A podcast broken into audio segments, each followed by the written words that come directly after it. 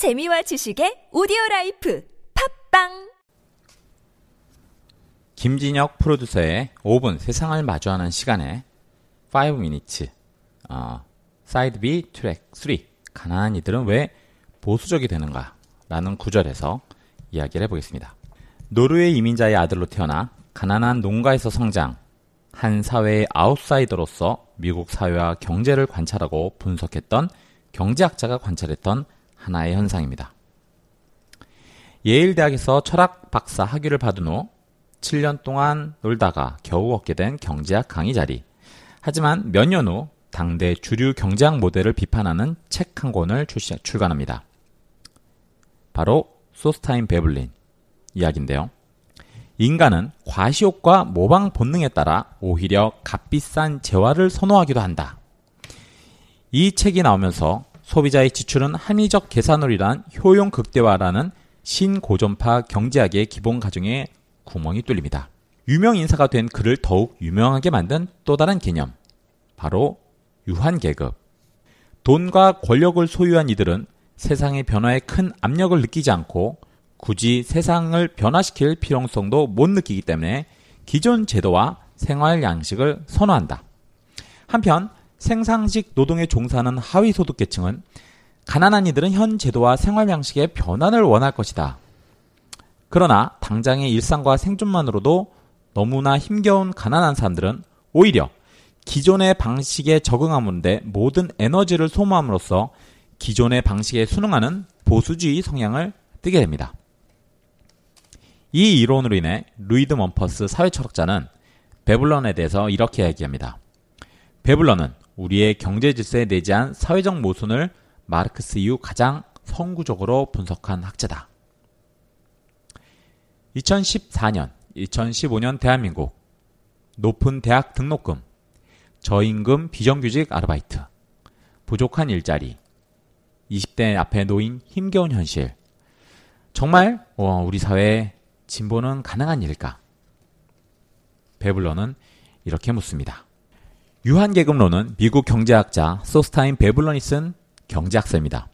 베블런은 이 책에서 생산적 노동에 적극적 의욕을 갖지 않고 비생산적 소비 생활을 하는 계층으로 유한계급을 처음 소개합니다. 제도학파의 창시자로서 베블론은 경제 현상을 다양한 사회제도와 구조, 역사적 발전 과정 안에서 설명합니다. 유한 계급에서 유한 계급에게 낭비의 효용은 명성을 얻는 겁니다. 과시적 여가, 즉 시간 낭비, 그리고 과시적 소비, 즉 돈 낭비는 형태만 다를 뿐 목적은 같습니다. 비싼 물건일수록 잘 팔리는 베블런 효과, 굉장히 유명한 효과죠. 다이아몬드 가격이 높을수록 수요가 늘어나는 베블런 제, 그 구스 상품은 유한 계급을 선망하는 다른 계급의 모방 심리를 보여줍니다. 사치스러운 소비를 계속하기 위해 유한 계급은 자기에게 유리하끔 법과 제도를 만들고 유지합니다. 사회 진화에서 유한계급의 임무는 이러한 법과 제도를 개혁하는 흐름을 지연시키고 낡은 것들을 보존하는 일이다. 즉 이들의 보수성은 너무나 뚜렷해서 상류층에 존경할 만한 특징으로 격상되며 동시에 개혁은 하층 계급의 현상으로 비하됩니다. 이에 따라 여성 참정권 도입, 재산 상속의 제한과 폐지 같은 작은 변화마저 사회 구조를 뿌리째 흔들고 사회를 혼란에 빠뜨리고 도덕성의 기반을 파괴하고 자연의 질서를 교란하는 것으로 비난받습니다. 좀 우리나라에서 보는 그 일배충들이 얘기하는 것들이 딱 그 유한계급론에 비교하면 딱 현상이 분석이 되죠. 자, 유한계급이 자기 이익을 보존하고자 보수적 성향을 띠는 데 반해 자신의 모든 에너지를 생존 투쟁에 모조리 쏟아부어야 하는 하층 계급은 내일을 생각하고 더 나은 미래를 만들기 위한 노력을 할 여유가 없기 때문에 보수적이다. 즉 부의 불평등 분배가 그 자체로 개혁을 막는 직접적 효과가 있음을 증명하는 이유입니다. 그러니까 생각하거나 음. 고민하거나 이 사회 현상을 제대로 바라볼 힘이나 여유가 없기 때문에 그냥 이 사회에서 저항하지 못하고 순응하기만으로도 바쁜 어, 일상적인 아주 우리 일상 주변에서 많이 볼 수 있는 내용이죠. 그런데 이 유한 계급론은 19세기 미국의 사회 경제 상황을 배경으로 한다는 데 의의가 있습니다. 즉 그 당시 미국은 증기기관 이런 방직 중심의 산업기관이 어, 내연기관이나 철강 중심의 기관 산업으로 이동하고 그리고 록펠러나 카네기 등의 독점 자본가들의 등장과 함께 이 향락적 소비가 어, 만연하던 시대인 거죠. 그래서 이 당시 베블런이 역사, 구조, 제도라는 새로운 문제 틀로 인간의 경제 활동 동기를 해석해옵니다. 어, 우리나라에도 이런 경제학자가 어, 좀 많이 나오기를 바랍니다. 그래서 예, 그가 바라보는 어, 현상 중에 하나, 이 계급 배반 투표. 이게 참 재밌는데 뭐냐면 자신이 속한 계층의 이익을 대변하는 후보가 아닌 다른 계층을 대변하는 후보자에게 투표하는 현상. 예. 그러니까 최저시급도 못 받으면서 새누리 투표하는 사람들. 네. 이제 재밌는 거죠. 즉 비정규직 노동자가 선거에서 비정규직 해결을 공약한 진보당이 아니라 시장 원리를 따르겠다는 보수당을 선택하는 것이 대표적인 사례다. 이게 꼭 우리나라만 있었던 사례는 아닌 거예요. 어, 1세기 전에 미국에서도 있었던 거죠. 그러니까 우리가 그만큼 뒤져 있는 거라고도 현재 볼 수 있는 거고. 1990년대 이후 가난한 사람이 보수파를 지지하는 빈곤의 보수화 현상이 두드러지면서 이 계급 배반 투표가 어, 그 당시 화두로 떠오릅니다. 우리가 한번 어, 볼 수 있는 겁니다. 우리나라 현상으로 바라보자면 어, 2013년 그 18대 대선에서 저소득층의 60.5%가 박근혜 후보를 지지하고 문재인 후보는 39.5%의 지지를 받습니다. 아, 노무현 대통령 당시 어, 16대 대선에서는요 저소득층이 이회창 후보 지지율이 51.8%고 노무현 후보 지지율이 46.1%입니다. 그러니까 우리나라 사람들은 못 사는 사람들이 보수를 찍어요. 어, 그러니까 한국 유세 언론이 어, 이런 그 계급 배반 투표 현상이 이제 굉장히 이제 심화되고 있다라는 것들을 분석을 했는데 그 당시 이제 다른 한겨레 사회정책 연구소의 연구위원이요 어, 조다 면밀히 분석할 필요가 있다. 뭐냐면 어, 50대 이상에서는 소득에 상관없이 박근혜 지지 현상이 나타나지만 40대 이상일수록 또 민주당 등 야당 후보를 지지하는 상황이 또 나타나기도 했다. 그러면서 여기서 볼 때는요, 어, 무주택자, 단독 주차자 등 비아파트 거주자, 1인 가구, 지하 거주자, 저학력자, 종교가 없는 사람이 많은 동네일수록 투표가 낮고 어, 민주당 투표에 투표하는 비율이 높았다. 그래서 이 중에서 한국 사회 계급적 지표가 되는 집과 투표율의 상관관계를 보자면 집 없는 사람은 투표 참여율이 낮다. 예, 보는 거죠. 그러니까 어, 왜 그런 이 사람들은 2년에 한 번씩 떠돌다 보니까요. 지금 살고 있는 동네가 우리 동네가 아니고 그냥 떠나야 될 동네에 불과하고 즉 안정적인 동네가 사라지니까 어, 정치 문제를 함께 이야기하는 동네 사람들이 사실 없는 곳에서 투표율이 오르기는 사실 어렵다. 어, 이렇게 바라보는 거예요. 이 사람들 입장에서 그냥 생존의 문제일 뿐이지 이게 정말 우리 경제, 우리 지역, 우리 동네를 발전시켜야 될 어떤 당면 이슈로 마음에 안 와닿았다라는 거죠. 이 어떻게 보면 이제 그 투표 이 사람들은 자신을 대변하는 정당이 없다는 이유만으로 이제 투표를 하지 않는다. 그래서 투표 거부 자체가 이제 정치적 행임을 감안한다면 어, 부유한 사람들은 투표를 열심히 하는 걸로 그리고 가난한 사람들은 투표를 안 하거나 어, 상대적으로 야당에 투표하면서 자신의 정치적 의사를 나름 표현하고 있는 셈이다. 이제 이러면 어떻게 되냐? 결국에 있는 사람들은 더 이씨, 어, 더 투표 열심히.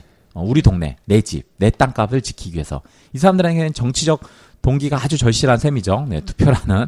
네, 아닌 사람들에겐 그만큼 더 어, 투표라는 시스템이 어, 지금 그 사람들의 그 의의를 실제로 못 반영하는 이런 케이스가 될 수도 어, 있다라는 어, 그런 내용들을 좀 보여줍니다. 자, 유한 계급론과 실제 우리가 얘기하는 그 계급 배반 투표 현상에 대해서는 우리가 좀 더 이 사회를 보면서 상당히 그 미국의 실제 사례를 지나온 사례를 보면서 어, 참고해 봐야 되지 않을까. 어, 인터넷 찌질이들이라고 너무 찌질하게 보지 말고 어, 저 사람들을 이해할 수 있는 또 하나의 키워드 어, 같이 함께 하는 키워드를 좀 고민해 봐야 되지 않을까 어, 그렇게 생각을 해봅니다. 또 하나 그 이야기를 하나 더 드리겠습니다. 이 미국의 이야기인데 1991년 1월 17일 어, 미국과 영국, 프랑스 등이요 쿠웨이트를 점령한 이라크를 상대로 대규모 공습을 단행하면서 전쟁이 시작됩니다. 그런데 어, 미국의 역사학자자 사회운동가 하워드 진 아주 굉장히 유명한 사람입니다. 미국 그 민중사를 쓴 정말 역사학자로 대단한 사람인데 한 고등학교 강연에서 걸프전을 신랄하게 비판을 합니다. 그런데 그 강연을 듣던 한 어, 고등학생 소녀가 하워드 진에게 어, 적개심을 표출합니다. 아니 그렇게 비판하시면서 선생님은 왜 이 나라에 살고 계신가요? 떠나지 이제 이런 식으로 자 한번 어, 참고를 해보죠. 이에 대한 하워드 진의 답변이 있습니다. 내가 사랑한 건 조국, 국민이지 어쩌다 권력을 잡게 된 정부가 아닙니다. 어떤 정부가 민주주의 원칙을 저버린다면 그 정부는 비애국적입니다. 민주주의에 대한 사랑은 당신으로 하여금 당신의 정부에 반대할 것을 요구합니다. 라고 얘기합니다. 자, 어, 2013년 9월 16일 대한민국 사례를 보자면요. 대통령이 대통령에 대한 모독을 언급합니다.